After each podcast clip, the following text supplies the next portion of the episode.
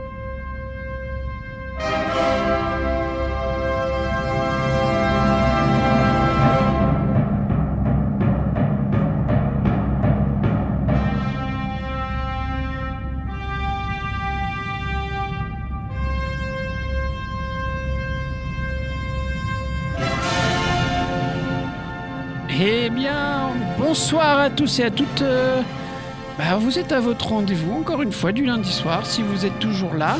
Euh, ce soir, on va parler de cinéma et je suis toujours en bonne compagnie. Je suis avec Margot. Coucou Baptiste. Coucou Margot, ça va Margot? Ça va et toi? Oh, Bah oui, ça va. Il, il fait nuit, on va parler de cinéma. Ça va être cool. Hein. Euh, on passe au sommaire. Le sommaire va être très court. hein. ah bon Il va être très court parce que euh, vous avez entendu là dans le générique euh, une musique de 2001 de l'Odyssée de l'espace et on va parler de Stanley Kubrick. tout à fait. On a beaucoup, beaucoup, je crois, beaucoup de choses à te dire.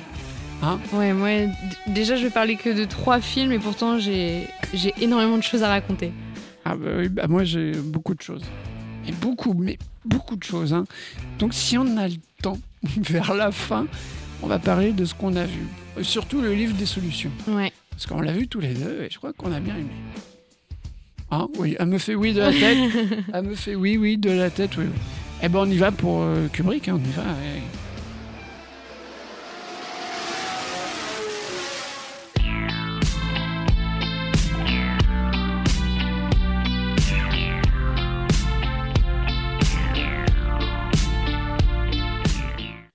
Alors, Stanley Kubrick.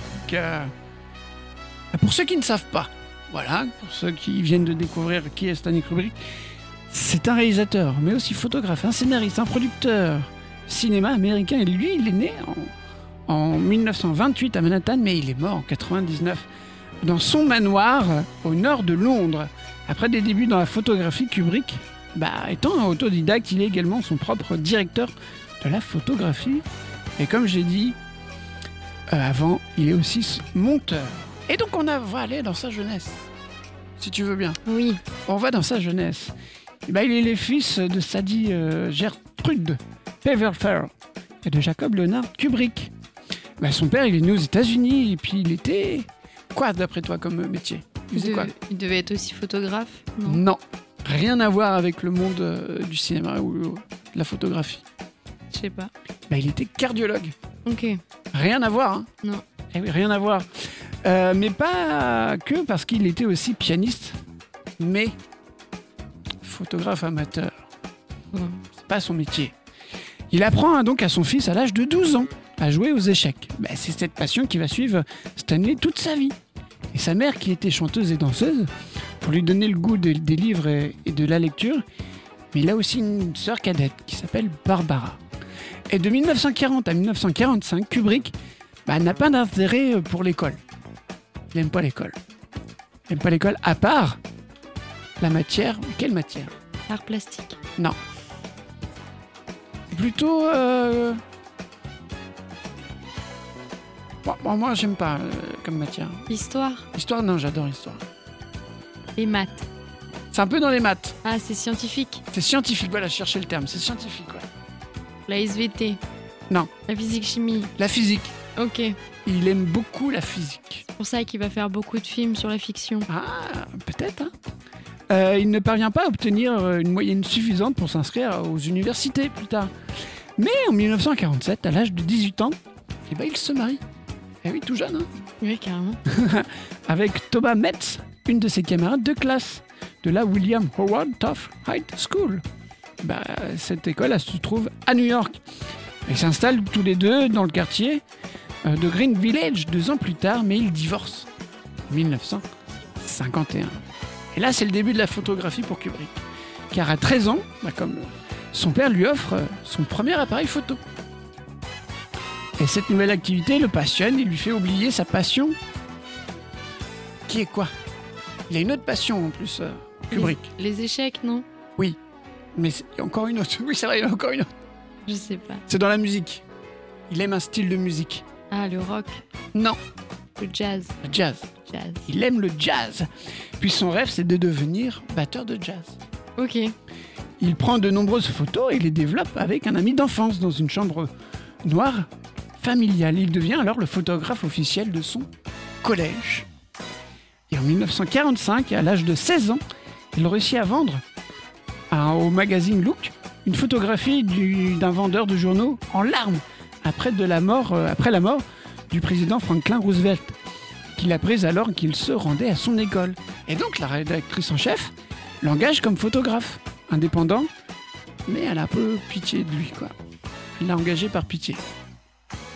Donc il y travaille durant 4 ans en apprenant la composition d'une image, l'éclairage, l'usage des extérieurs et aussi l'art de saisir le mouvement.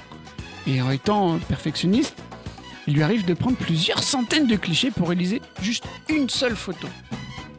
Ouais, il est assez perfectionniste. Ouais. Et ça va se voir peut-être plus tard Ouais, dans ses films. Ouais, ouais. Et c'est un grand amateur aussi de sport. Mais quel sport? Euh, golf. Non. Football américain. Non. Ça se joue à deux. Le tennis. Non. C'est un, un sport de raquette? Non. A un peu de combat, enfin de combat. La boxe. La boxe, oui. C'est un grand amateur de boxe. Et bien son premier euh, photo récit, intitulé, attention, c'est de l'anglais encore une fois, Prize Fighter. Bah, ça raconte euh, une journée de la vie du boxeur Walter Cartier. Et ce euh, photo récit qui est à l'origine de son premier film, qui va s'appeler Day of the Fight. Et après, pendant ses premières années de photographe au magazine, bah, Kubrick fréquente les salles de cinéma. Ça y est. Il un rentre dans le monde. Donc ses goûts, bah, ils sont ouverts. hein. Comme il le dit en 1963 dans la revue Cinéma, pour le cinéma d'auteur européen. Il aime. Comment il s'appelle? Bergman. Bergman? Ça comment? Berman. Bergman Bergman. Ouais. Oui. Je sais plus comment il prononce. Igmar Igmar Bergman? B-E-R-G-M-A-N. Ouais, Bergman. Bergman, voilà. Voilà.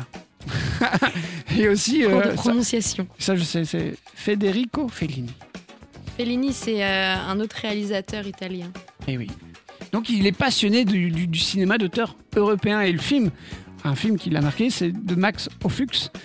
Euh, c'est Le plaisir et aussi Madame 2 qui influence le jeune Kubrick, notamment avec une certaine technique qu'il va plutôt développer après dans ses films. Tu sais c'est quoi comme technique?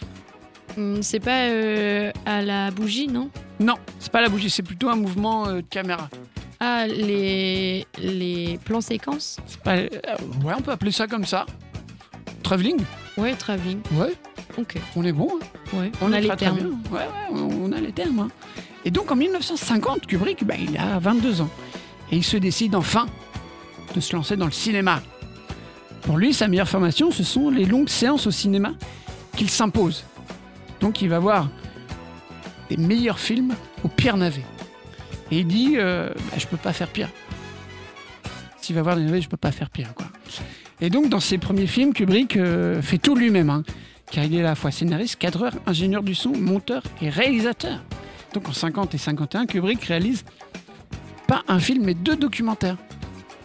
Comme sujet, bah, un boxeur et l'autre euh, sur un missionnaire. Il reprend l'idée de, bah, de son photo-récit qu'il avait fait euh, pendant son... quand il était plus jeune et qu'il réalise avec un ami à lui, qui s'appelle Alexander Singer, un camarade de classe encore. Le court métrage s'appelle bah, Day of the Fight encore, qui parle d'une journée de la vie du boxeur. Ce film est filmé comment Vu que c'est un documentaire? Euh, en plan, tu veux parler ou? Dans le thème. Tu vois, il fait, il fait un film, mais c'est un genre de. le docu- c'est un documentaire Un documentaire, ouais. Je comprends pas ta question. Oui, bah en fait, il fait un reportage. Ah, pardon. Il fait un reportage, c'est pas grave. Et puis après, pour ce- euh, il est autofinancé avec un budget de combien? Peu. Pas mal. Tu dis combien euh, peu C'est Oh, mais combien à peu? chaque fois, à C'est chaque combien peu? Je sais pas, 10 000 dollars? C'est peu? Ouais, Ah, C'est encore très très peu. ok. 5 000. Encore un petit peu, un petit peu peu. peu. 4 Bah, c'est ça, 4000. 4 En 000. gros, 3900. Ok. Et le documentaire est vendu à RKO Pictures avec seulement, et bah pas beaucoup de recettes. Hein. Il fait pas beaucoup de recettes. Il fait 100 euros. Euh, 100 euros. 100 dollars. Pas beaucoup, hein. Et puis pour son deuxième, pour Flying Padre, Stanley reprend la, le même, la même idée.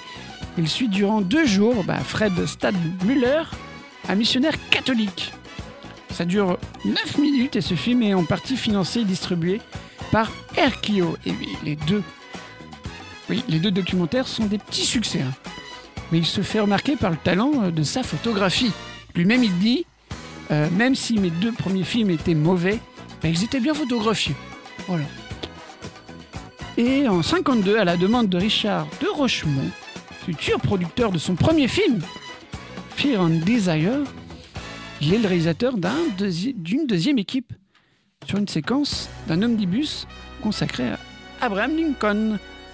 Et par la suite, il réalise des épisodes toujours en qualité d'assistant réalisateur.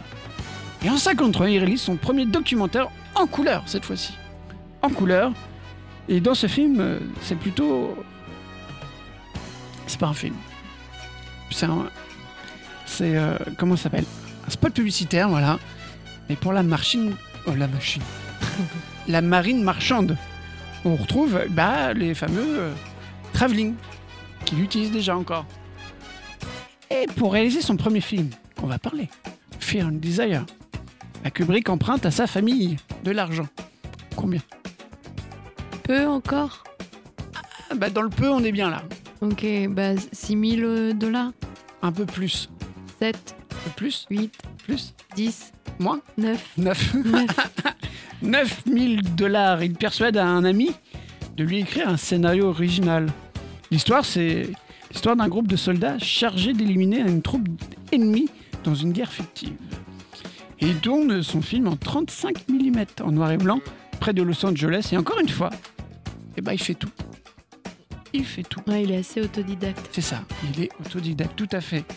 Il décide de ne pas enregistrer le son avec les images, mais ça va être une grande erreur, car ça va lui coûter 3000 dollars de post-synchronisation. Ouais. Et malgré cette galère, bah, il est fier d'avoir réussi à terminer son film.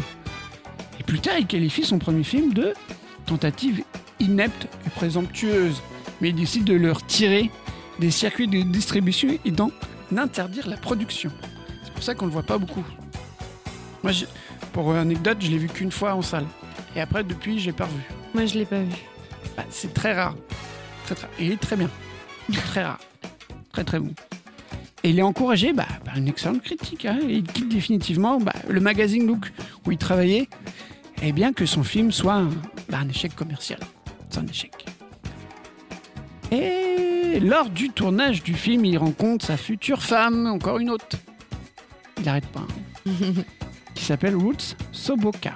Et en 54, il réalise son second long métrage, Le baiser du tueur. Un film très court tourné dans les rues de New York. Il raconte l'histoire d'un boxeur minable obligé de fuir la mafia. C'est un peu le thème, un peu comme dans Pulp Fiction, je trouve. Ouais. Quand, quand Bruce Willis il doit. Je sais pas si c'était une petite référence. Non, mais je, je vois ce que tu veux dire, quoi. Tu vois, dans Pulp Fiction, hein, Ouais, quand il doit partir. euh, quand il doit se coucher, mais il se couche pas. Euh, Je pense que c'est une petite référence, ça. Donc l'histoire manque pas d'originalité, puisque c'est le seul scénario original écrit par Kubrick. Mais ce film démontre son talent à jouer avec l'ombre et la lumière et il confirme sa maîtrise, encore une fois technique, dans les scènes de combat dans un entrepôt de mannequins. Et le film est récompensé. Oula, ABC. c'est récompensé par un léopard d'or au Festival international du film de Locarno. Eh ben, on va écouter le baiser du tueur. On revient juste après. Ça marche. Ça marche? On fait comme ça.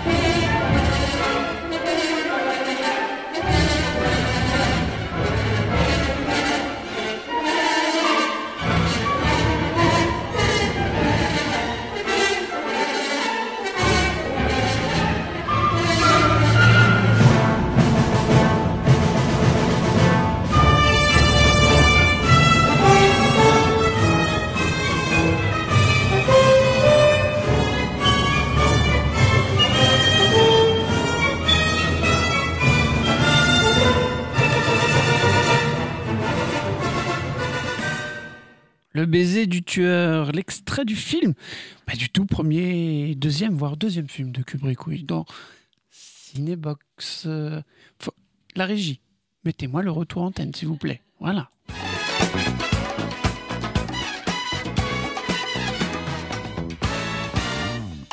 La régie dort ce soir. Euh, le bed, s'il vous plaît. Voilà, merci. Et ben après le baiser du tueur, eh ben, ça attire l'attention d'un certain James B.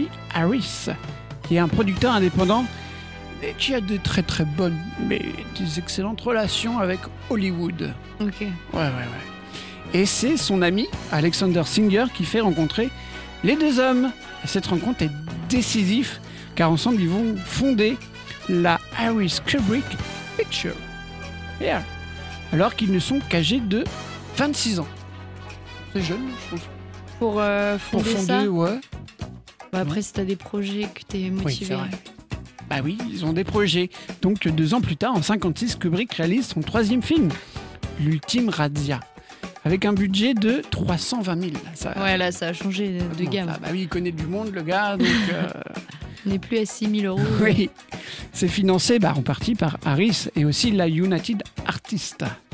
Euh, c'est ceux qui font euh, les James Bond au Ok. début. Avec des acteurs professionnels et aussi une équipe technique complète. Le scénario est encore un peu basique, hein, car c'est un tueur embusqué qui doit abattre le cheval d'une tête, euh, le cheval de tête dans une course hippique pour créer une diversion et ainsi fa- faciliter le braquage de la caisse des paris. Et c'est un film noir encore, comme il existe beaucoup à cette époque, mais cette année il a une idée pour pas faire comme euh, les autres films. Donc il fragmente l'histoire avec une voix off. Ah, c'est le début. Eh oui, car c'est tr- il est très influencé par Citizen Kane. Ouais, Orson Welles. Tout à fait. Tu me piques mes infos là. C'est vrai? Ouais. Ah bah. Tu l'as vu, euh, Citizen Kane? Non. C'est euh, le speech vite fait. C'est un homme euh, d'affaires un hyper puissant qui meurt au début et son dernier mot, je crois, c'est bouton de rose. Et du coup, il va avoir toute une enquête, un journaliste qui va essayer de voir euh, pourquoi il a dit ça. Ouais. Et du coup, il y a plein de références à son enfance. Et la voix off est, en fait, c'est il narre euh, toute l'histoire, euh, les infos. Il est omniprésent, quoi. C'est et du coup, Stan, euh, Kubrick, ouais, il- la voix off, ça va être, ça va être très important dans, dans ses films. Voilà l'histoire. Bah je savais pas pour Citizen Kane euh, l'histoire. J'ai jamais vu. Et, et vraiment sympa. Il est cool. Ouais. Enfin cool. Non, et j'ai beaucoup aimé ce film. Eh bien, après, au cours du tournage, bah, Kubrick affirme son autorité. C'est comme ça que je te disais en off. On, dit, on en parlait en off, là. Kubrick est autodidacte, il veut tout faire lui-même et tout. Et là, je, vais, je te dis, il va imposer quelque chose. C'est là, c'est sur ce film-là. Euh, son directeur de la photographie bah, change les objectifs qu'il avait mis en place, Kubrick, pour le tournage. Donc, il, a, avait choisi pour une scène avec un travelling ainsi que son emplacement. Il a tout changé, le, directeur artistique, la photographie. Mais Kubrick, en lui expliquant que ça n'aura aucune incidence sur les changements de perspective, calmement, hein, il lui donne l'ordre de tout remettre en place.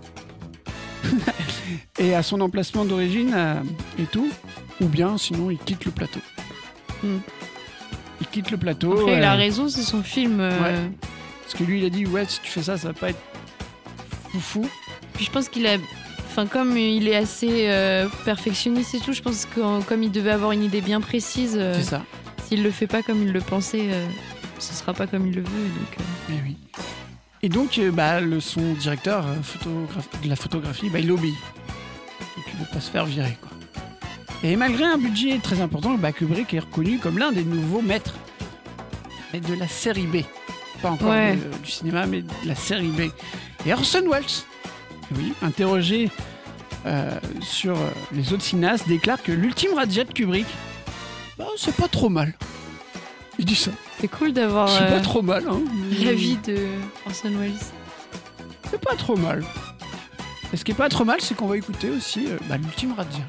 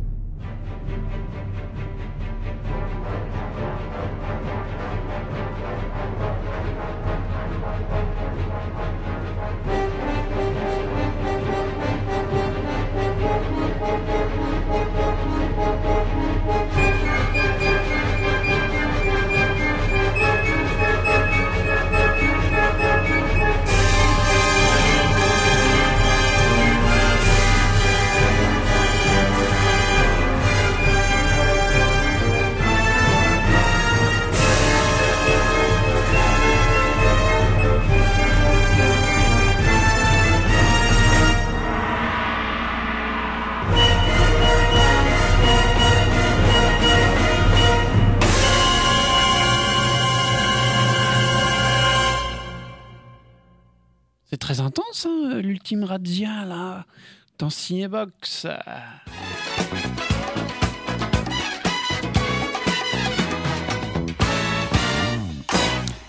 Eh bien, l'ultime razzia, ben, c'est un succès.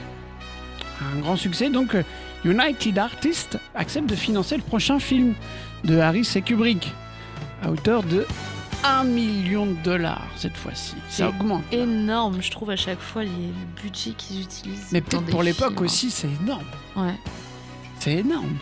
Car là, c'est tiré d'un best-seller américain de 1935 qui s'appelle The Path of Glory, inspiré de l'affaire des caporaux de Soin. Soin, soin, soin, soin, soin, On s'en- soin, soin. Euh, C'est en France, en tout cas. tu vas comprendre pourquoi. C'est produit en 1915. C'est des soldats fusillés par, pour l'exemple Ah, la mutinerie. oui, voilà, mais il ne s'agissait pas d'une mutinerie. Euh, en 1917, comme on le dit couramment, les fusiliers de Soin n'étaient aucunement des mutins. Ok. Ce qui rend alors leur condamnation encore plus insupportable. Donc Harris, ne disposant que d'un budget très, Qu'un budget. très modeste, hein, Un million de dollars. un million de dollars, selon les critères hollywoodiens et d'un scénario de Kubrick, mais aussi d'un d'un copain à lui, encore une fois, Calder Willingham et de Jim Thompson. Le projet n'attire pas l'enthousiasme des majors hollywoodiennes.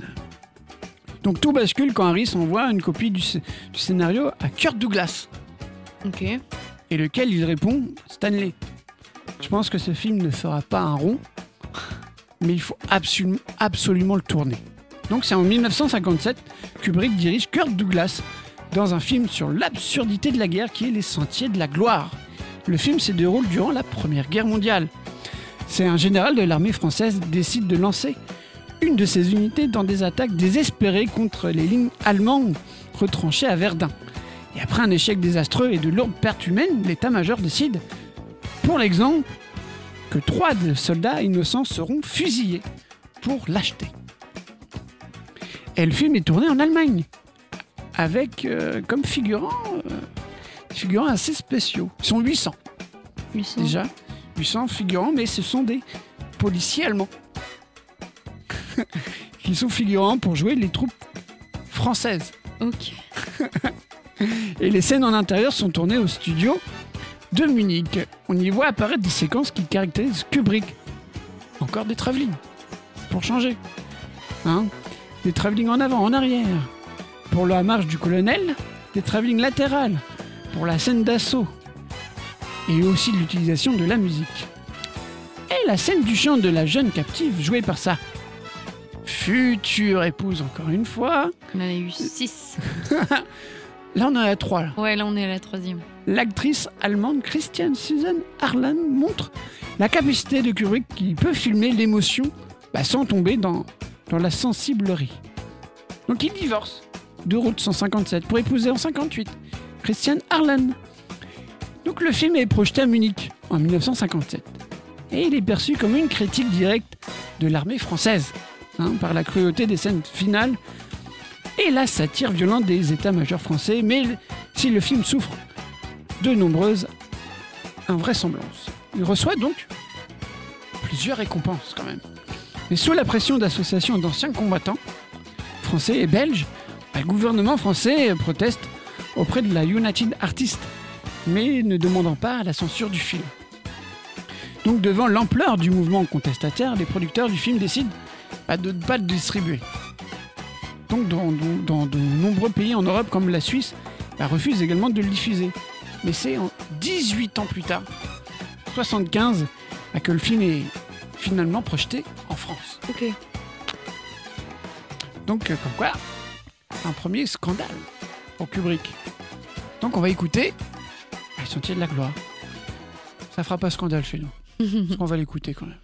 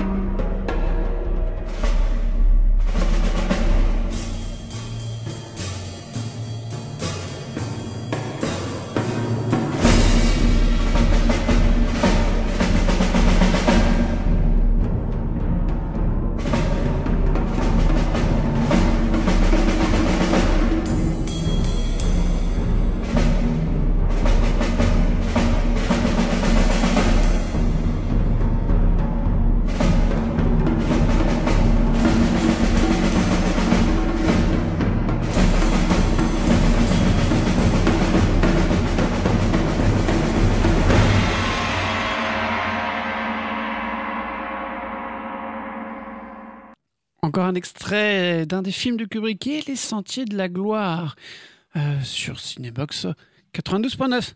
Bah, c'est Radio Campus Rouen, voilà.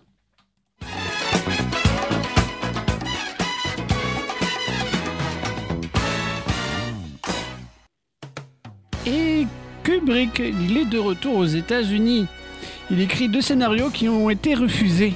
Et oui, par les majors d'Hollywood. La MGM, voilà, MGM, lui propose de travailler sur le scénario d'un western avec Marlon Brando. Après six mois de travail et de préparation, le cinéaste et l'acteur, bah, ils se fâchent. Donc Marlon Brando obtient facilement le départ de Kubrick et il décide de réaliser lui-même le film, qui est La vengeance aux deux visages. Et au même moment, sur un autre film, Kurt Douglas, acteur et producteur principal du peplum Spartacus, il est insatisfait du travail du réalisateur d'Anthony Mann, bah, il sollicite Kubrick pour, ter- pour terminer le film. Et le tournage dure combien de jours?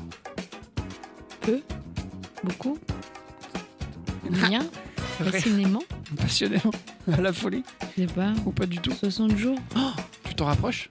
167 jours. 167 jours. Tu t'en eh, J'ai dit 60, pas 160. Ah, j'ai compris 160. Non, je suis pas si Ah. badass que ça. Eh bien, 167 jours entre la Californie et l'Espagne pour les scènes de combat tournées avec plus de 10 000 figurants. Ouais, c'est énorme à chaque fois. 10 000 figurants bah, venant de l'armée espagnole.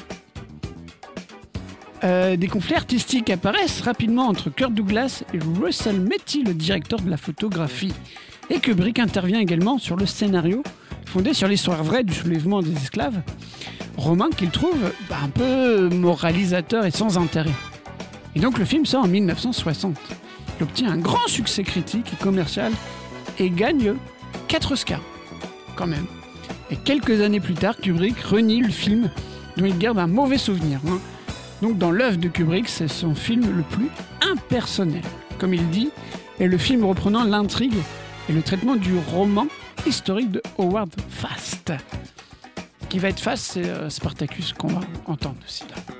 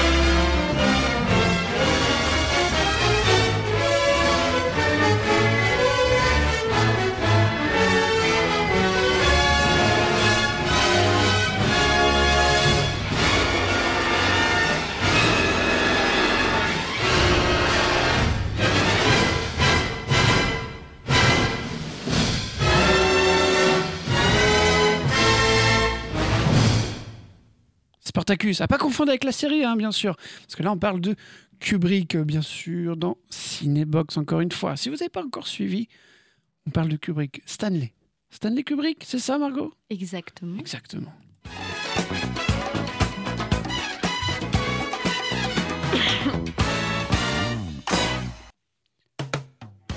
En 1962, pour la réalisation de son prochain film, Kubrick préfère éviter la censure et les ligues puritaines américaines se tournant vers l'Angleterre pour son tournage.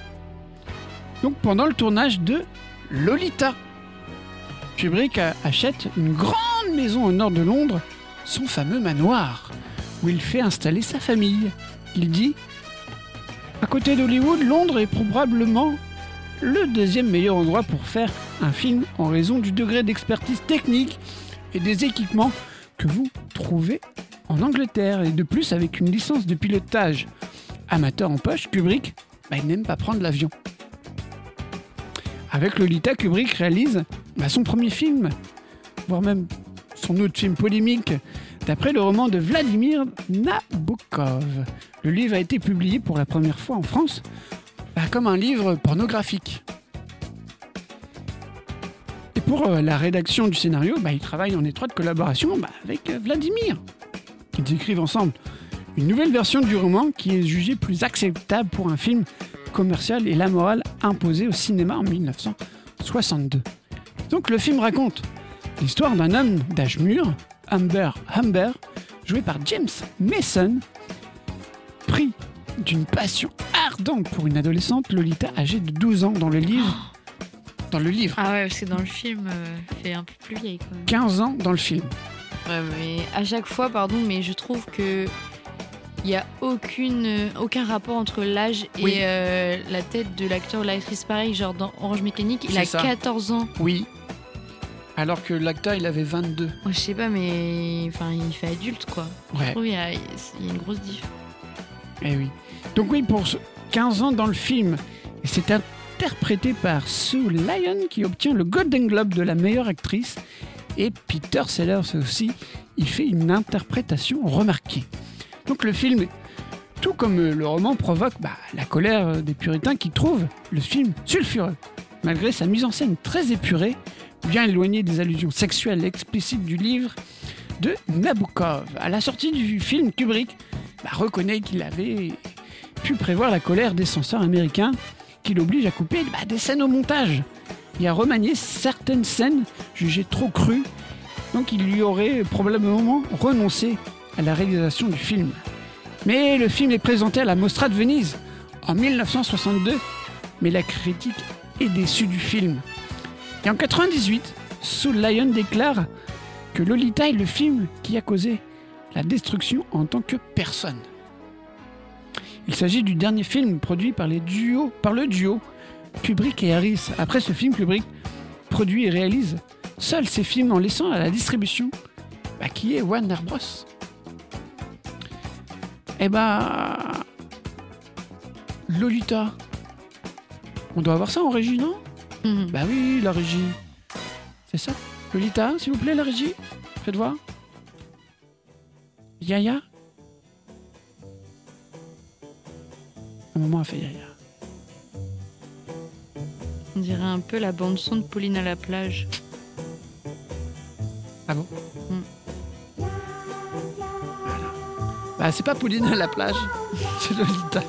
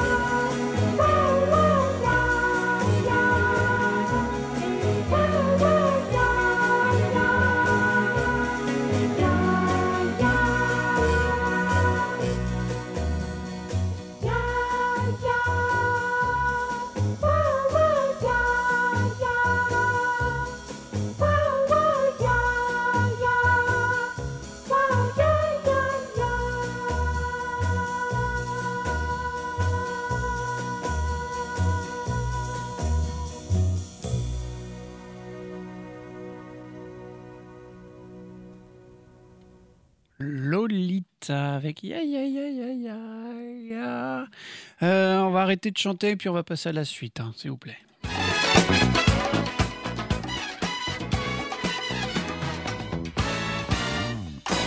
Alors, la suite euh, au programme en 63, Kubrick prépare son prochain film qui fera polémique, encore une fois, pour changer, qui est Docteur Folamour, considéré comme un chef-d'œuvre d'humour noir.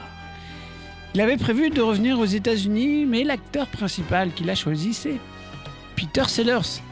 Donc il ne peut pas euh, quitter l'Angleterre car il est au milieu d'une procédure de divorce. Donc Kubrick se tient constamment au courant de l'actualité, il s'abonne à des revues militaires et aussi scientifiques. Il réfléchit hein, depuis longtemps à une histoire où une guerre nucléaire serait déclenchée, soit par accident ou soit à cause de la folie d'un personnage. Et il lit le roman de Peter George, Red Alert, paru en Angleterre, car le roman lui correspond à ses attentes. Il s'associe donc encore une fois avec l'auteur Peter George, puis Terry Swatern, scénariste, Dizzy Rider, pour le préparer. Le tournage débute en janvier 63 au studio Shepperton à Londres pour s'achever quatre mois plus tard. La distribution comprend bien sûr Peter Sellers qui tient trois rôles dans le film. Celui du colonel britannique Lionel Mandrake, du président des États-Unis et bien sûr du docteur Folamour, ancien chercheur nazi handicapé recruté par l'armée américaine. Et c'est un clin d'œil à la trajectoire de plusieurs scientifiques nazis qui ont quitté euh, l'Allemagne après la guerre. Une très grande liberté d'improvisation est laissée à Peter Sellers, alors que le reste de la distribution et l'équipe technique bah, doivent avoir une rigueur. Selon Kubrick, et le film doit se conclure par une bataille de tarte à la crème dans la salle de guerre. Oui, c'est vrai en plus. C'est très drôle cette scène. Avec le président et tous ses conseillers militaires. La scène est filmée en, nécessi- en nécessitant eh bien, des, des semaines de tournage. Mais Kubrick décide de la retirer au montage. Le film est à la fois une farce burlesque, où la guerre nucléaire est déclarée à la suite de l'action d'un commandant bah, devenu complètement fou et d'un système de défense automatique, ainsi qu'une satire du milieu politico-militaire. Il sort, en, pleine guerre froide, où le risque de voir l'un des deux antagonistes bah, faire usage de l'arme atomique. Un problème de taille apparaît.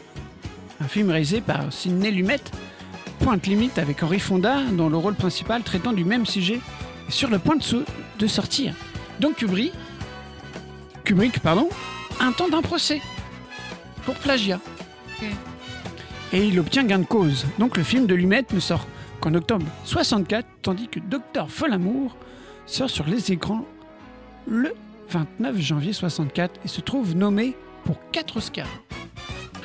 Notamment pour meilleur film, meilleur réalisateur, meilleur acteur et meilleure adaptation cinématographique. Mais je pense qu'il aurait peut-être avoir meilleur musique de film qu'on va entendre tout de suite là.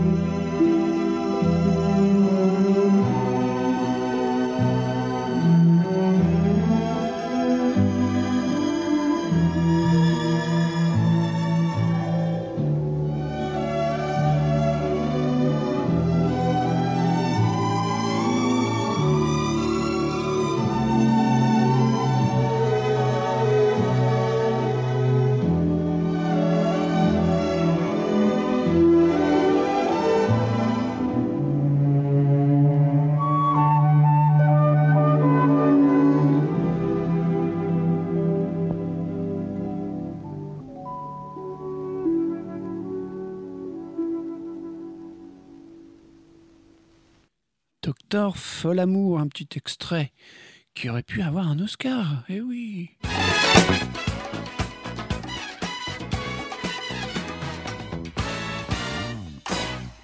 Alors, euh, Margot, Oui. on passe à 2001 Oui. Oui.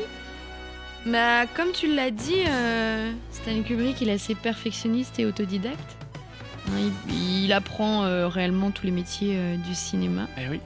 Puis on peut dire, enfin moi je vais le dire en tout cas, Oh, que- tu vas oser ouais, qu'on peut le considérer comme un réalisateur majeur du XXe siècle parce que ces films, euh, ils ont souvent connu un, un succès de scandale à leur sortie, mais ils sont presque tous devenus euh, classiques. Ouais.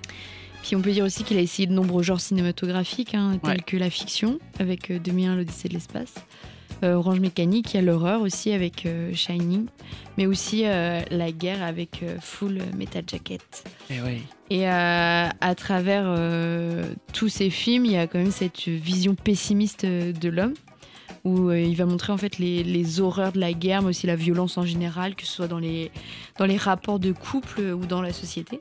Et euh, cette, euh, cette violence, elle, elle est souvent euh, associée, on peut dire, à, à la folie. Du coup, voilà. Donc moi, je vais parler de trois grands films qui pour moi sont trois grands films de, de Stanley Ah. Kubrick. Il y a 2001 Odyssée de l'espace, Orange Mécanique et Shining. Eh ben, on va commencer avec 2001. Ça marche, ouais. De toute façon, je l'ai fait de manière chronologique. Très bien, c'est bon ça. Euh, 2001 Odyssée de l'espace, du coup, il, il est sorti en 1968 et il est sorti la même année que La planète des singes. Donc, je trouvais ça important de, Ah de ouais. le préciser parce que je vais en parler un petit peu après. Et euh, qu'est-ce qu'on peut dire? On peut dire que c'est un film qui est des- des- pardon, divisé en quatre euh, segments structurants. euh, Enfin, ça va structurer le récit. Et c'est surtout axé autour euh, des effets d'un monolithe. Donc Oui. le monolithe, c'est, si vous voyez pas, c'est ce rectangle noir qu'on peut voir à différents moments du film. Donc dans un premier temps, il y a, il y a la préhistoire, on peut dire, Oui, l'aube, l'aube de l'humanité, avec euh, ces primates qui vont euh, se battre pour euh, un point d'eau. Puis il y a des vaisseaux dans l'espace euh, qui nous transposent euh, en 1999 avec le docteur Haywood Floyd, qui est un scientifique américain en mission sur la Lune et qui enquête sur une forte anom- anomalie magnétique. Et après ça, il y a la mission sur Jupiter qui va durer 10, enfin, ça va être 18 mois plus tard. Et elle narre le quotidien de deux astronautes menacés par Hall Paul. Ne- 9000. Eh oui. Hall 9000, c'est euh, l'ordinateur qui est, qui est à bord. euh, c'est une, intelligence artificielle, on peut C'est dire. ça, ouais. Et enfin, il y a Jupiter et au-delà de l'infini, où on va suivre euh, l'astronaute euh, Bowman, euh, aspiré par un tunnel coloré en proie à une expérience Ouais. spatio-temporelle hallucinante. J'ai trouvé du coup qu'il y avait quelques références. Oui. Donc euh, déjà, bah, du coup, j'ai parlé un peu de la planète des singes qui est sortie euh, au même moment et je trouve qu'il y a une référence euh, de l'un et de l'autre. Parce qu'il y a cette idée de l'évolution humaine dans les deux. Ouais. Il y a la thématique de cette opposition entre le primate et l'homme moderne. Ils mettent aussi en, évi- en évidence pardon, ce questionnement sur l'évo- l'évolution de l'homme et particulièrement la technologie et son utilisation à cette époque. Parce que par exemple dans 2001 de cet espace, il y a bah, Hall, qui est l'intelligence artificielle. Et euh, dans la planète des singes, il y a aussi ce rapport à la modernité. euh, le... Je sais pas si tu te souviens. euh, Ça fait longtemps que je l'ai vu. Euh, Moi aussi. mais euh, il y a un peu ce rapport aussi à la, à la technologie qui va se développer à cette époque. Oui. Donc voilà. Et l'une des principales sources d'inspiration de 2001, c'est euh, une nouvelle d'Arthur euh, Clarke intitulée La Sentinelle qui a été écrit en 1948. Donc le speech, c'est euh, une, équipe d'astronautes qui va atterrir sur la Lune. Et lors de leur exploration, ils vont découvrir en fait une sorte de pyramide de cristal qui se révélera être un dispositif d'alarme installé par des extraterrestres. Euh, pour euh, leur permettre de savoir si l'homme est enfin capable de voyager aux confins de la galaxie. Autrement dit, si les hommes sont devenus une civilisation intelligente. Ouais. Et du coup, euh, si tu remplaces en gros cette structure pyramidale par un monolithe, on va dire qu'on a le scénario de 2001 de cet espace. Quoi. Voilà, il y a aussi. euh, j- 2001 a également inspiré des films comme Wally, qui est sorti en 2008. Wall-E. Oui. Ah ouais. Je sais pas si tu vois, il y a l'ordinateur euh, central du vaisseau qui est nommé euh, Otto dans Wally. Ouais. Qui fait référence, enfin c'est une référence évidente à, à Hall 9000 dans 2001 l'Odyssée de l'espace. Parce que euh, Otto c'est euh, aussi un ordinateur qui contrôle le vaisseau. Il est euh, blanc et, et noir et il a un œil rouge. Ah, comme, euh, comme Hall. Ouais, qui lui ouais. sert euh, de, de sorte de laser, tout comme, euh, tout comme Hall en fait.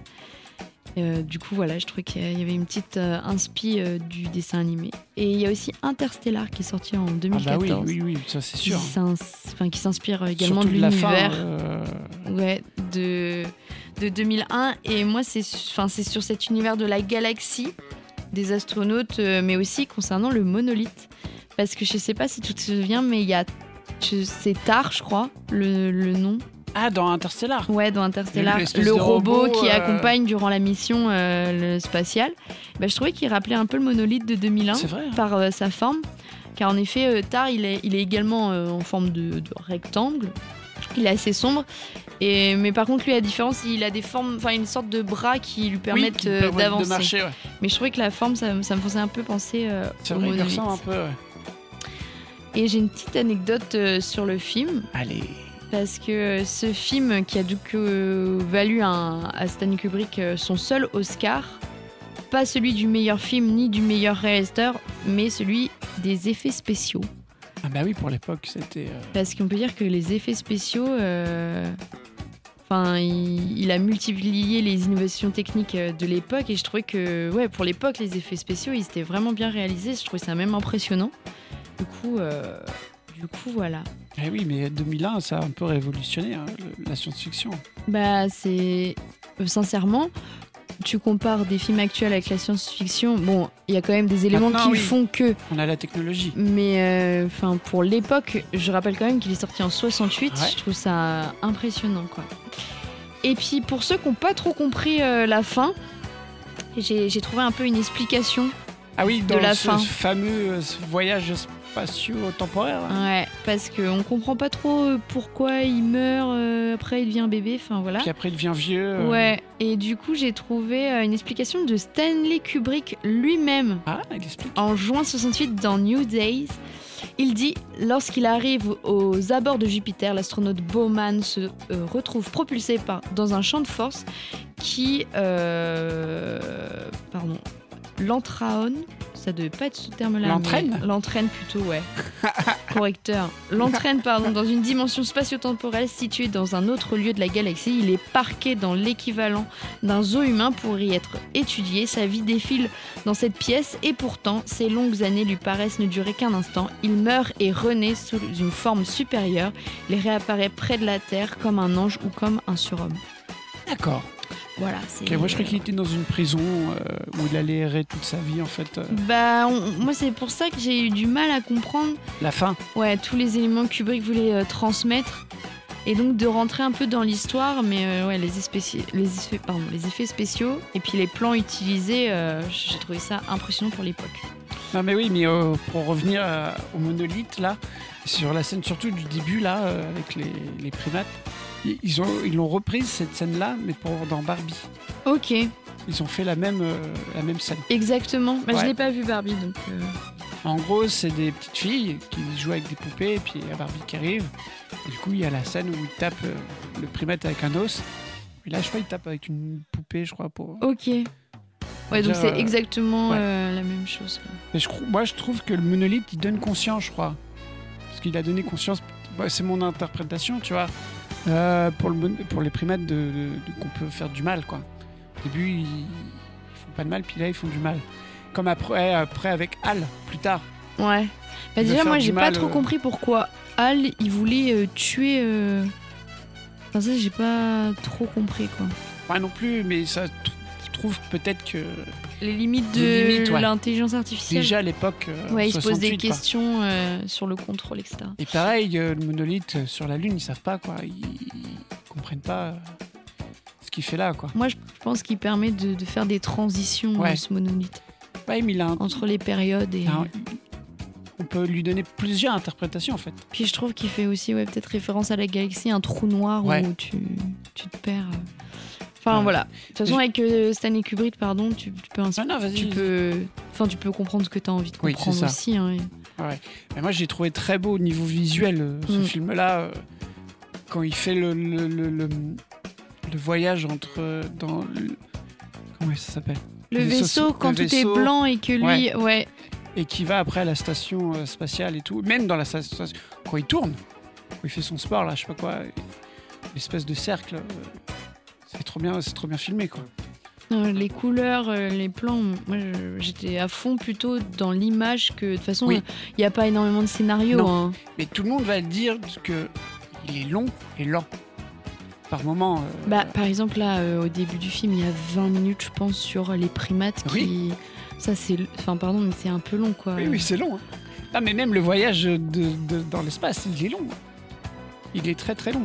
Et moi, c'est un des films quand, euh, à la- mon adolescence, où j'ai découvert le cinéma, j'ai fait waouh. J'ai fait waouh au niveau euh, visuel euh, Ouais, c'est surtout visuel. pour ce film-là, quoi. Mais, eh, mais il y a aussi euh, la musique. hein. Ouais. Mais ça, je vais, je vais en parler à, à la fin. Mais euh, c'est vrai que la musique d'entrée, enfin, elle est devenue un peu euh, Bah, elle est devenue culte. iconique, ouais. Et puis tout le monde la reprend, quoi. euh. Mais je me suis demandé, est-ce que c'est pas la même musique que, tu sais, dans Universal, les débuts des films, quand ils vont commencer? Ah, ça?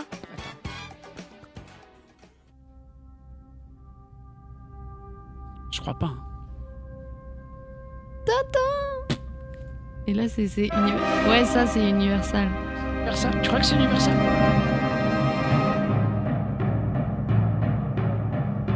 Moi, je, crois que les films Universal, ils, ils reprennent, tu sais, quand il y a la, la planète là qui tourne et il y a Universal qui s'écrit euh, en long. On va voir ça. Transition. Oh là, Ah non, attends, attends, attends, attends. attends. Ah, la régie, la régie. Ah, la régie, qu'est-ce qu'elle me fait la régie là ce soir? Donc là, c'était Stanley Kubrick. Et là, c'est Universal.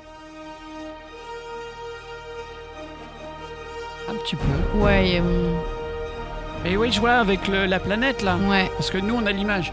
Oui, il y a la planète qui tourne, Terre avec Universal qui arrive. C'est Un- plus aigu, mais c'est le même euh, rythme un peu. Puis un petit peu plus accéléré Ouais. aussi. Moi, je trouve c'est un peu la même chose. que ça, ouais. Il y a un petit. Non, non, mais je vois, oui.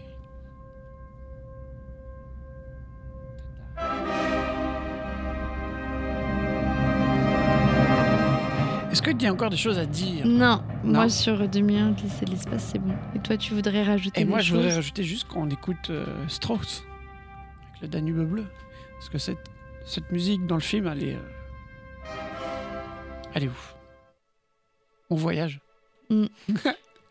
transporter. beau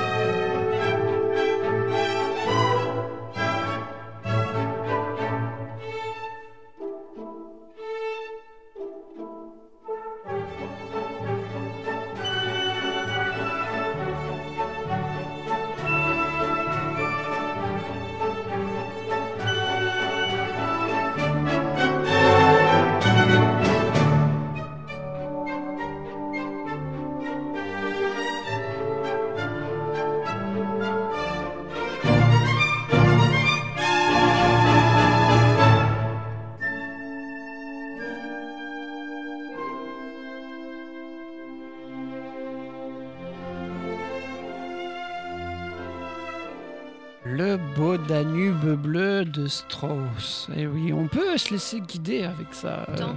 longtemps, hein, Margot. hein. on peut se laisser. euh, ah, comme dans le film, on se laisse guider. On est bercé. on est bercé. Mais on va être bercé, je pense pas avec Orange Mécanique après là. Alors.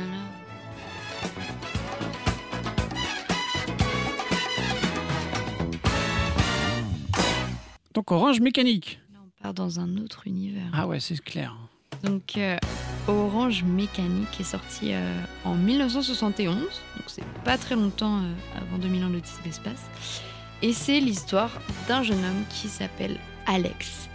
Et euh, Alex il est surtout intéressé par le viol, l'ultra-violence et Ah oui. Beethoven, Ah oui, et spécialement la 9e symphonie. c'est clair.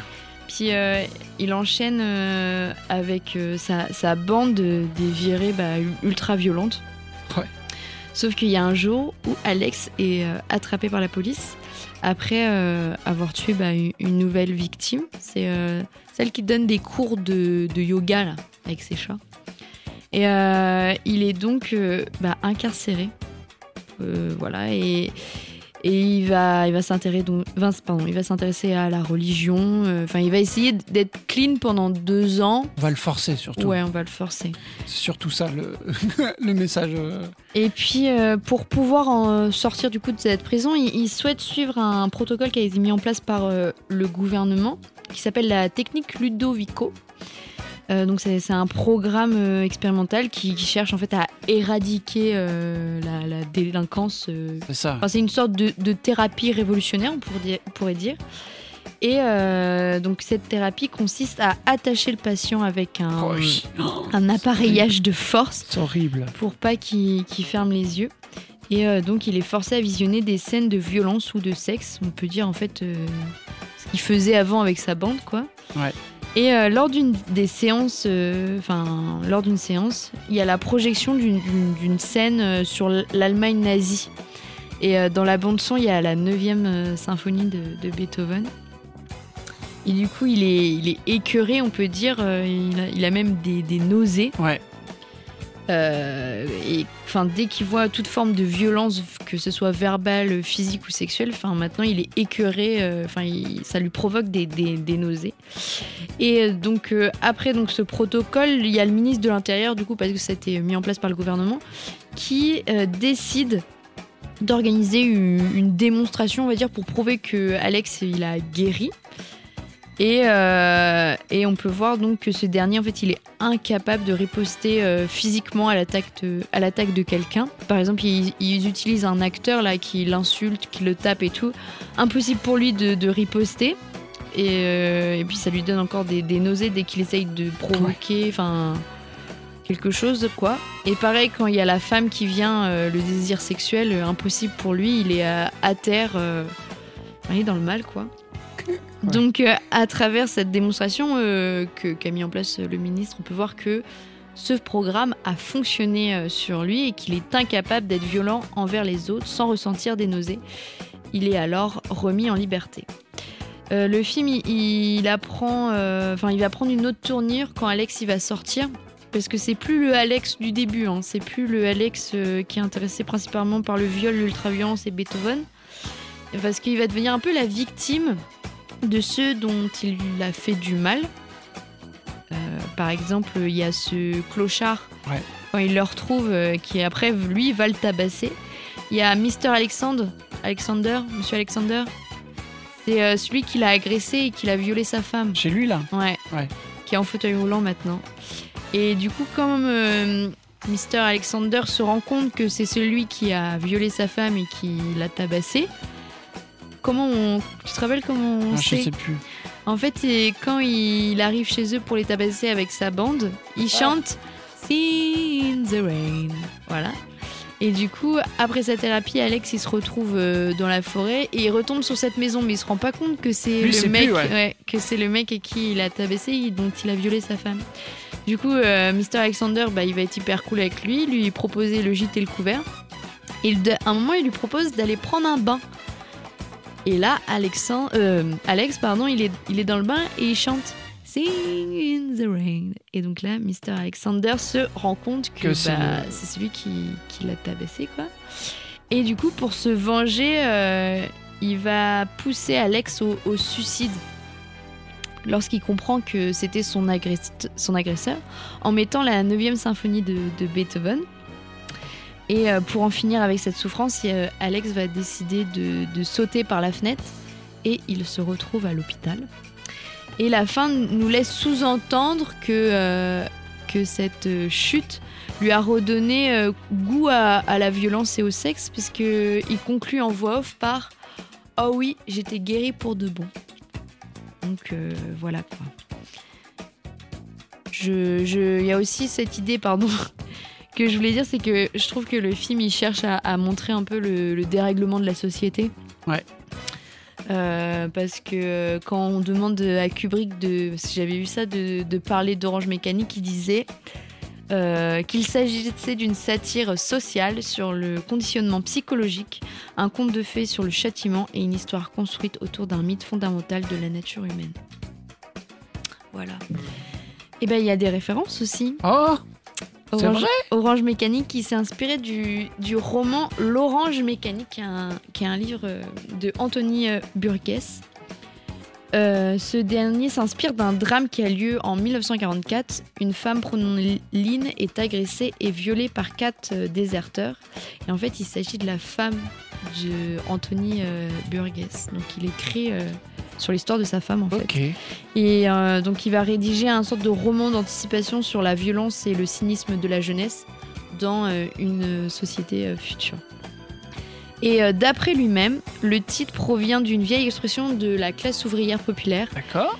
Il est bizarre comme une orange mécanique. C'était pour désigner en fait quelqu'un qui était complètement étrange et qui était presque proche de la folie en fait. Voilà. Ok. Hum, orange mécanique fait aussi référence à 2001 l'Odyssée de l'espace. Ah bon?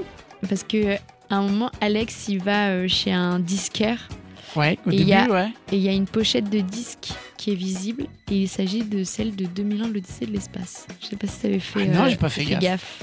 Bah voilà, quand vous verrez cette scène, tu vois un, un des disques qui est dans les bacs. Et euh, c'est la photo, euh, c'est le premier plan de l'affiche, non Ah non, c'est- l'espace. Tu sais, avec les planètes euh, Ouais. qui se succèdent. Voilà. Il a aussi inspiré des films tels que dans Fight Club de David Vinci. Je sais pas si je le dis Fincher. Fincher. Fincher. Fincher. Euh, parce qu'en fait, il y a certains plans de, de l'agression du notable. Je sais pas si tu te souviens du notable. Non, dans Fight Club, Fight Club, ça fait très longtemps. Dans que- les toilettes qui font référence à l'attaque et au viol dans la maison de, de l'écrivain. Il a aussi inspiré le Quentin Dupieux avec euh, le film Steak, Ah ouais? Qui est, ouais, qui est euh, les Shivers. Je sais pas Oui, les si- Shivers. Les Shivers. Et bah, c'est un peu comme euh, le groupe de Ouais. jeunes d'Alex qu'il appelle ses Droggy. Droggy. Oui, oui. Et en fait, ils pratiquent aussi des jeux violents. Oui. Et ça nous laisse supposer qu'ils utilisent un, un argot pour se parler et boivent du lait Oui. à longueur de Oui. journée. Et dans Orange Mécanique, ils boivent du lait aussi. Oui, ils vont dans un bar où ils Ouais. boivent que du lait. euh, Mais c'est du lait un peu euh, drogué, quoi. Ouais. Enfin, il n'y a, pas autre chose, voilà.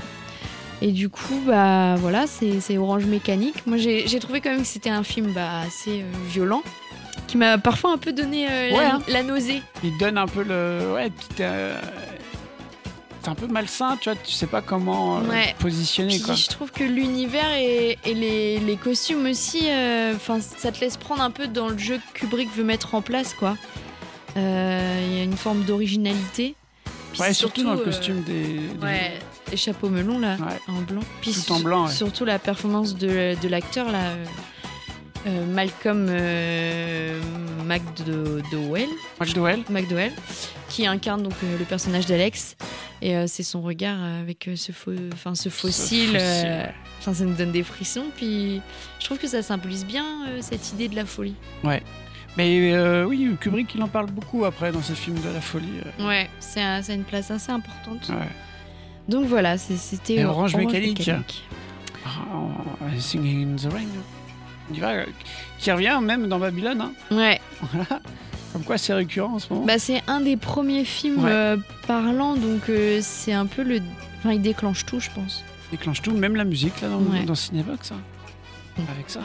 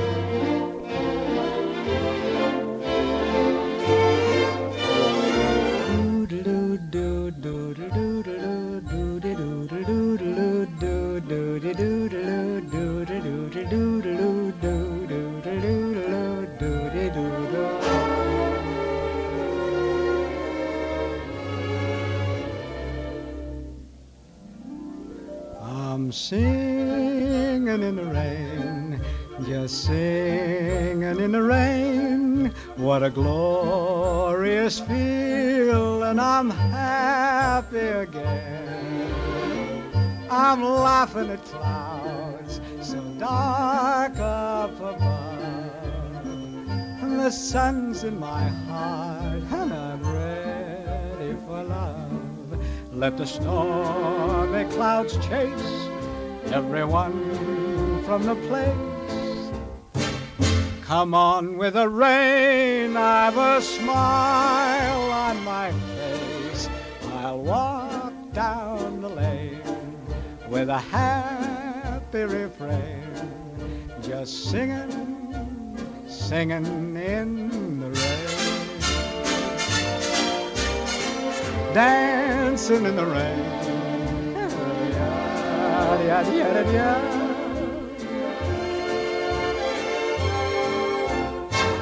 I'm happy again.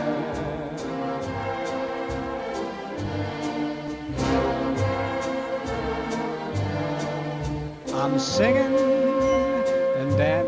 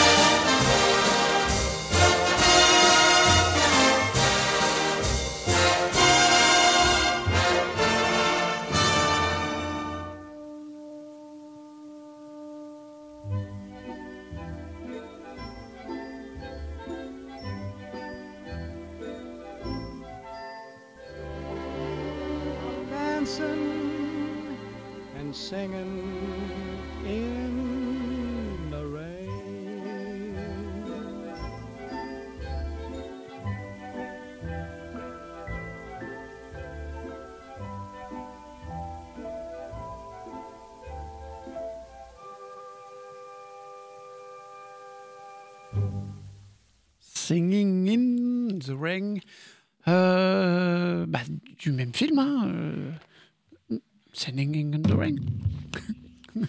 C'est ça, hein Ouais. Singing in the Rain.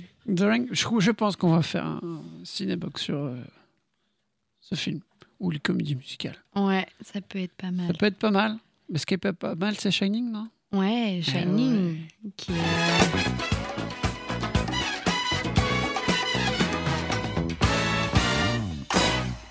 Alors, euh, Shining est euh, sorti en 1980.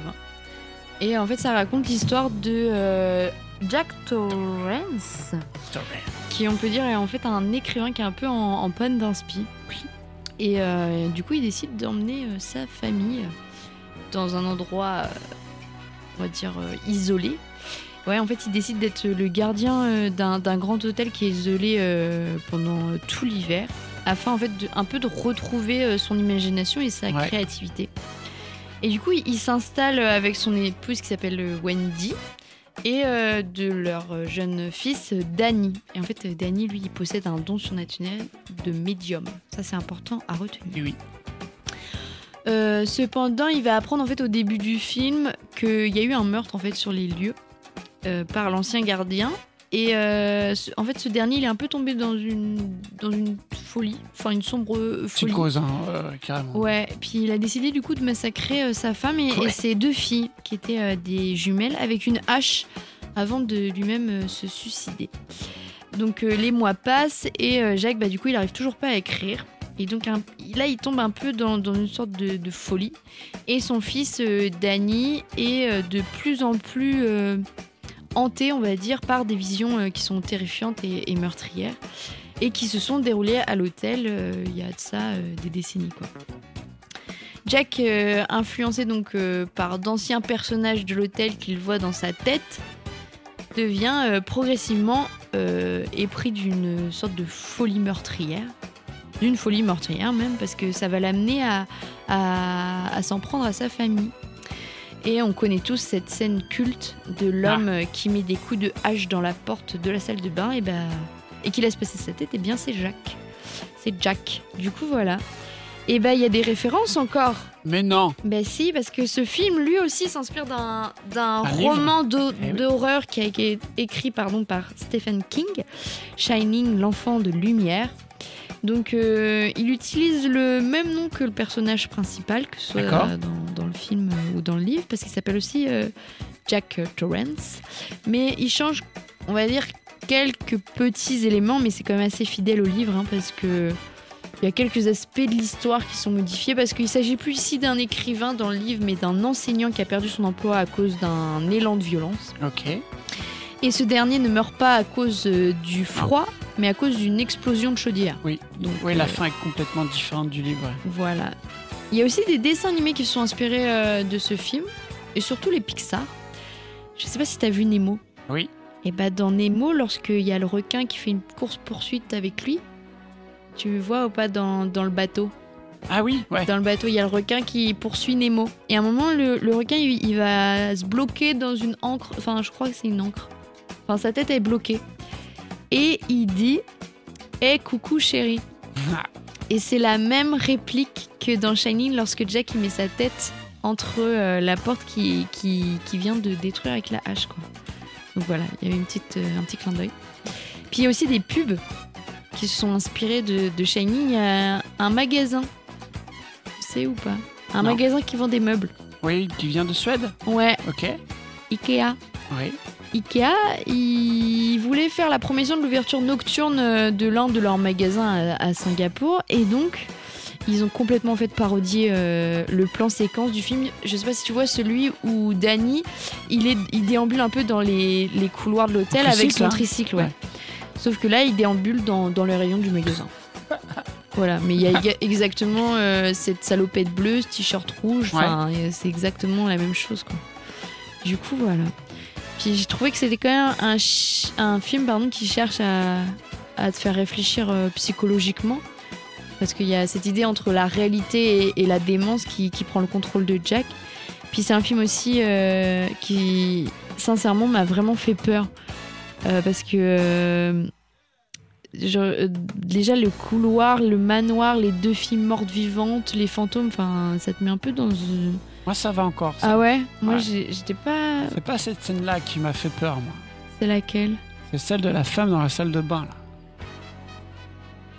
T'as une femme toute euh, bien sur elle qui sort du bain, qui va vers Jack, et à un moment, plus elle va vers Jack et qu'il le prend dans ses bras, à un moment, là, tu te retrouves avec une femme toute. euh, Ah oui, fripée et tout. fripée, ouais. Euh, Vieille quoi. avec des trous partout euh, Ouais, ouais. dans son corps. Ça, ça m'a mis mal à l'aise, ça, cette scène-là. Parce que tu t'y attends pas, en fait. Mais moi je trouve que c'est aussi la musique qui joue un, Ah, un rôle oui. important. hein, qui nous laisse un peu dans des moments de système. J'ai- J'ai trouvé qu'elle elle, elle est angoissante et elle, elle est un peu comme dans le thème des Dents de la Mer. Ouais. C'est un peu la même idée. Parce que mais vraiment ce film m'a mis la chair de poule parce que même quand j'étais en train de rédiger là, les petites recherches et tout et que je, je repensais au film et que j'entendais un, un petit bruit, j'étais pas bien. Ouais. Du coup, euh, voilà. Puis il y a aussi euh, cette évolution de la folie hein, due à, à l'isolement qui est hyper bien représenté. Mais elle est même chronologique parce Ah qu'au oui, fur et à oui, mesure, oui. euh, ça lui prend. Et puis, euh, ça nous montre aussi un peu tous les aspects de cette démence passant des visions à la volonté ferme bah, de, de tuer sa famille, quoi. Ça te fait, c'est un film qui te fait réfléchir un peu. Ouais, ouais, ouais. Même que tu vois que tu, tu crois qu'il retrouve un peu l'inspiration, mais non, en fait, il écrit toujours la même chose. euh, Ouais. Il est tout. bloqué il est dans. bloqué il est dans bloqué. son. Il est bloqué, du coup, ça lui prend la tête, du coup, il veut tuer tout le monde. Mais ouais, mais ce film-là, ouais, Shining, ouais. Et, tu... et moi, j'ai appris que Shining, euh, Kubrick disait l'histoire au fur et à mesure à certains, comé- à certains comédiens. Ils avaient pas Et eu les scénarios Ils avant. avaient le scénario, mais pas tout. Mais du coup, il disait à Jack Nicholson qui fait Jack Torrance, fait, ah, maintenant tu vas faire ça. Mais la femme qui joue euh, bah, Wendy. qui fait Wendy, elle avait pas la même version. Du coup, c'est pour ça que ça se voit qu'elle a vraiment peur, quoi. Elle sait pas qui va maintenant frapper euh, à la hache. Elle a dit là, tu vas te cacher dans, le, dans la salle de bain. Bah, c'est cool, du coup, parce que. Enfin, nous, on est... nous aussi, on est surpris en tant que Ah oui, oui, oui. oui. spectateur. Mais et là, tu vois vraiment le talent de Jack Nicholson, quoi, qui, est, euh, qui va vraiment, mais vraiment dans la folie. On a déjà son regard. Ah bah oui. Quand il est devant euh, sa fenêtre, là, Oh et qui regarde dans le vide, C'est- le matin, moi, c'est celle du Ouais, matin quand il se réveille. euh, oh avec là là. avec la tête penchée Ouais. et les sourcils. ouais. Et aussi quand il regarde le- l'espèce de maquette du labyrinthe, Ouais. là aussi il fait peur, euh, alors qu'il voit sa, sa, femme et son enfant dans, le- dans le labyrinthe, quoi. Non, c'est vrai que fait vraiment. euh, C'est un film psychologique. Ouais. Ça, c'est Et il y a eu la suite Doctor Sleep. Ouais, euh, c'est pas ouf. c'est pas ouf. A- c'est pas, ça fait pas aussi peur. Ok.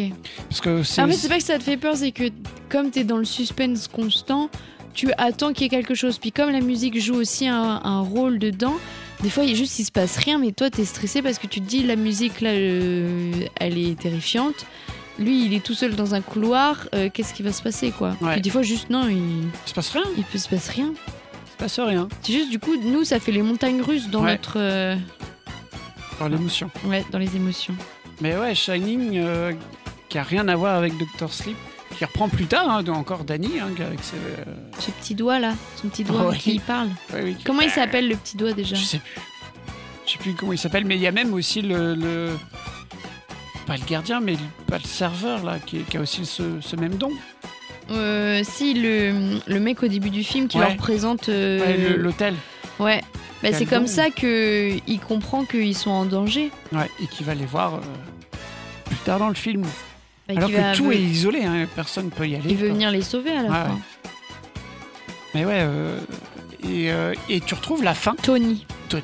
Tony le petit doigt. Tony Et tu retrouves la vraie fin du, du livre de Shining dans Doctor Sleep. ok quand il se fait exploser euh, Quand il y a la chaudière qui explose. Ouais. ok eh bien voilà bah, c'est- ouais, Moi- Shining. euh, moi j'ai un, un petit compte rendu à faire un peu sur euh, Kubrick bah, vas-y. Bah, j'ai j'ai quand même vu que dans les films de Kubrick, il y avait quand même une importance pour la voix off. Où, où on va dire que le personnage principal, il est également le narrateur de l'histoire. Parce qu'on peut le voir un peu dans Orange Mécanique et dans Ouais. euh, Shining. Et aussi, on l'a pas cité comme film, c'est Barry Lyndon, où tu as tout le temps la voix off Ouais. qui raconte l'histoire du, du personnage principal. Mais là, c'est le personnage principal qui narre son Ouais. histoire.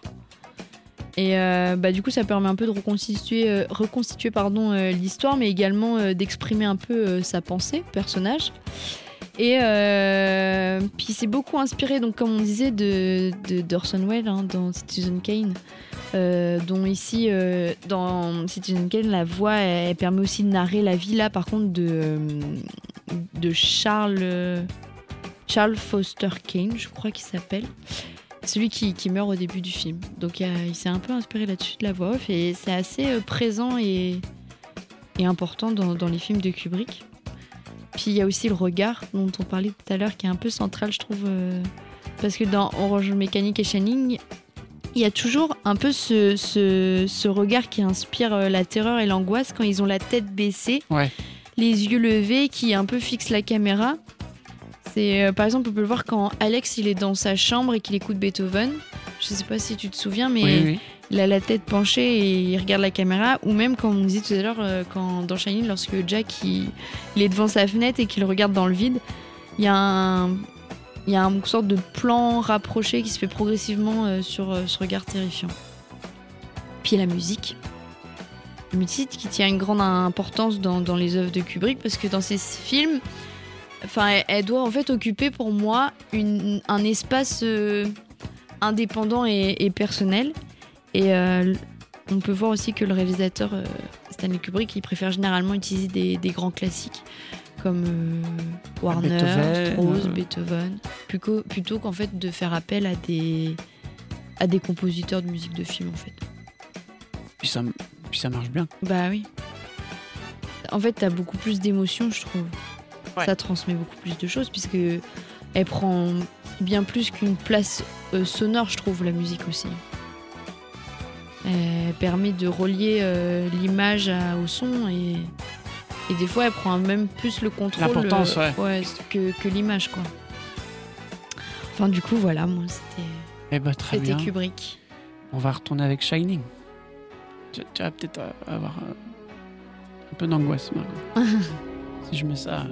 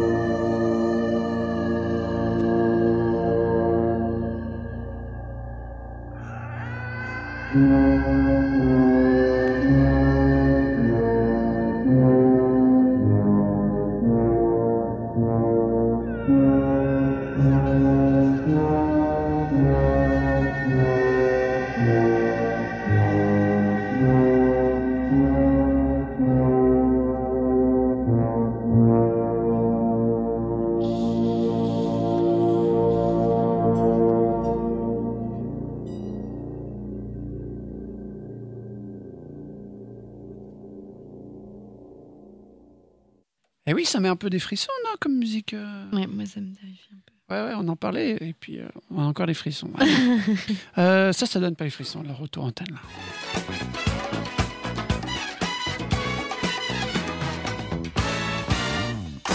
On a fait l'impasse sur euh, Barry Lyndon et aussi euh, Full Metal Jacket, mais re- regardez-les. Voilà, regardez-les euh, et tout. Euh, ça vaut le coup. Surtout Barry Lyndon, ça vaut le coup. Euh, mais moi, je vais revenir sur son tout, tout, tout dernier film, As What Shot, euh, qui est sorti en 99. Et ouais, 99. Et le scénario, est fondé sur la nouvelle qui s'appelle La nouvelle rêvée d'Arthur Schwinzer, publiée en 1926. Kubrick songeait déjà à adapter cette nouvelle dès 1968. Et à cette époque, il venait de terminer 2001, mais Kubrick ré- réalisa plus tard bah, Orange Mécanique. Et il dit Je considère les pièces de Schwinzer comme euh, des chefs-d'œuvre d'écriture dramatique. Rares sont les auteurs qui ont mieux compris la manière de penser, d'agir, d'être des gens, et qui en même temps ont une vision globale des choses, une vision bienveillante, quoique brin cynique, d'après Kubrick lors d'une interview en 1960. Donc, on retrouve dans les Watch Shots ce qui a toujours fasciné Kubrick, le thème du double qui envahit tout et qui engendre la perte d'identité. Un peu comme dans Shining, perd son identité, Roche Mécanique aussi perd son identité. Euh, dans Barry Lyndon, je vous le conseille lui aussi, perd son identité au bout d'un moment. Et donc, nos pulsions les plus intimes derrière les apparences. Le tournage dure 15 mois. Ok. 15 mois, ouais, de 96 à 98, et bloque la carrière de Tom Cruise pendant 3 ans. Car deux ans de tournage à la sortie du film Mission Impossible de Brian De Palma a retardé d'un an. Il retarde le film d'un an, quoi. Je viens de revoir euh, des photos là de Full Metal Jacket et en fait c'est bon. J'ai vu des extraits. C'est bon, t'as vu Oui. C'est bon. Donc, comme à son habitude, le soir venu, Kubrick visionne sur vidéo les scènes tournées dans la journée et modifie au jour le jour le scénario en fonction des performances des acteurs. Après six mois de tournage, l'acteur Harvey Keitel, tu vois qui c'est Harvey Keitel? Non. Harvey Keitel, c'est lui, tu te rappelles dans Pulp Fiction? Pulp Fiction. Oui. Pulp Fiction, c'est c'est le, c'est lui, c'est le gars qui vient aider euh, John Travolta et puis euh, Samuel. Jackson quand ils ont tué euh, le gars dans leur voiture. Oui. Et c'est le gars qui vient, bon, vous, allez mettre des, des serviettes et tout. C'est lui qui vient C'est les aider. Hervé? Non. Keitel. Kettel. Harvey Keitel.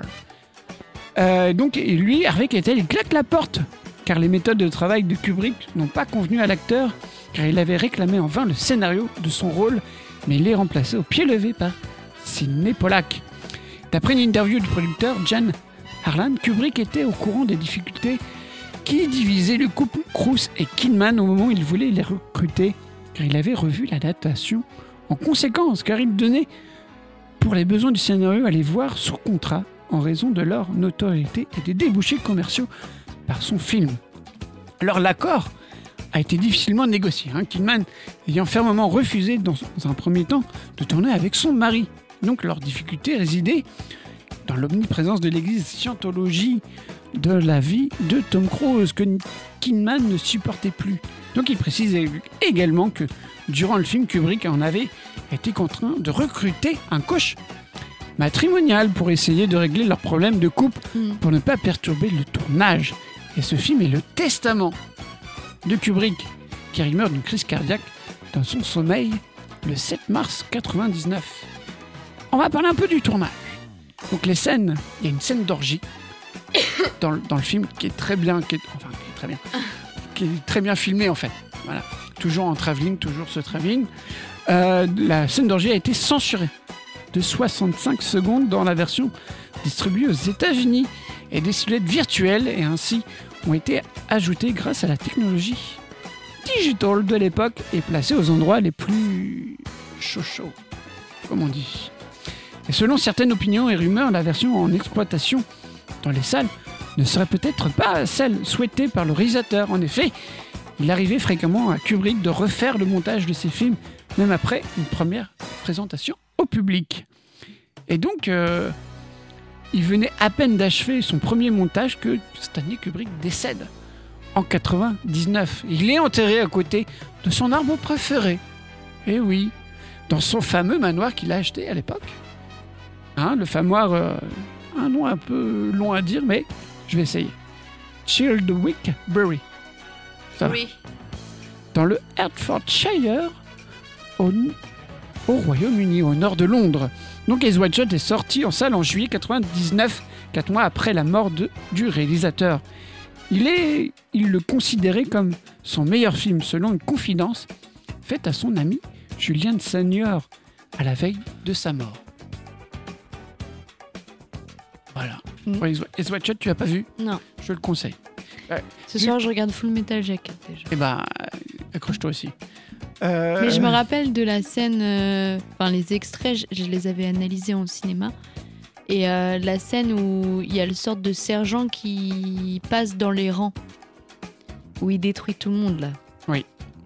Mais moi, il y a surtout le sergent Baleine qui me fait peur. euh, Tu reverras le film. Tu reverras, tu reverras euh, le film. Je fais ça. Tu comprendras pourquoi le sergent euh, Baleine. euh, ouais. Et, et The White ouais, je te le conseille, c'est une histoire bah, de couple qui va très très mal entre eux. Euh, parce que elle, elle apprend à, à Tom Cruise qu'elle l'a trompé, qu'elle l'a trompé, et donc lui, lui, il vrille. Du coup, c'est pour ça qu'il va dans cette orgie organisée par un de ses potes, et il vrille complètement. Ok. Et c'est pour ça qu'il y a eu des, comme j'ai dit, un coach matrimonial, parce que même déjà entre eux, ça allait pas quoi. Donc voilà pour Kubrick. On a fait bien le tour, hein Bah ouais, on, Eh, on a passé de- au, au moins 1h50 là.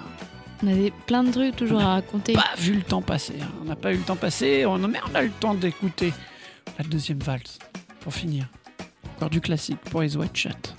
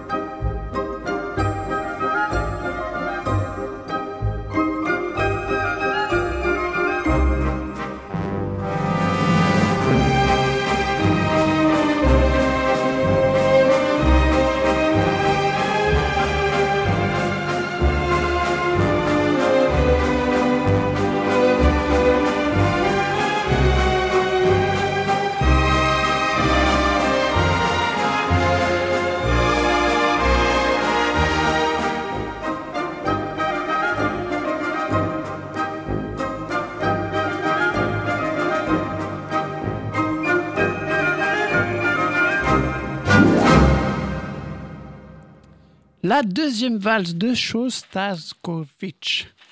Ça est dur à prononcer aussi. hein. Mais vous pouvez l'entendre dans S What Shut.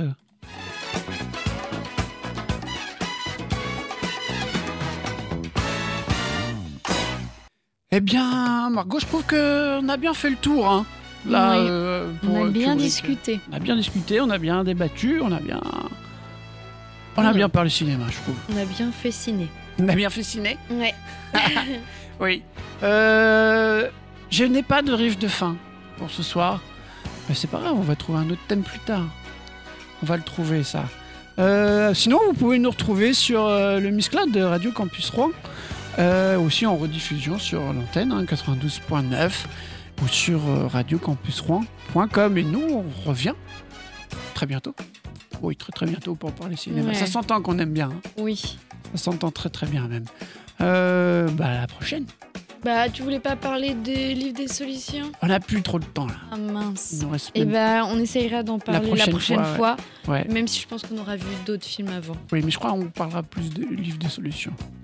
Parce que je crois qu'il nous a marqué euh, ce Ouais. film-là. Il était pas mal. On vous garde le suspense. Suspense. eh oui, on vous garde le Et suspense. bah, plein de bisous. Eh oui, des bisous comme dirait Margot. Salut Ciao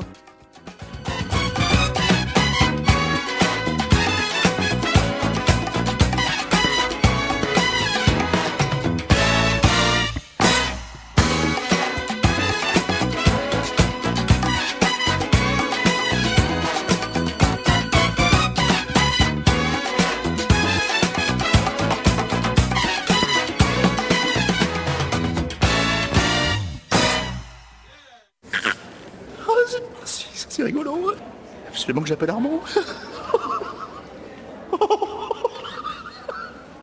Ah, about.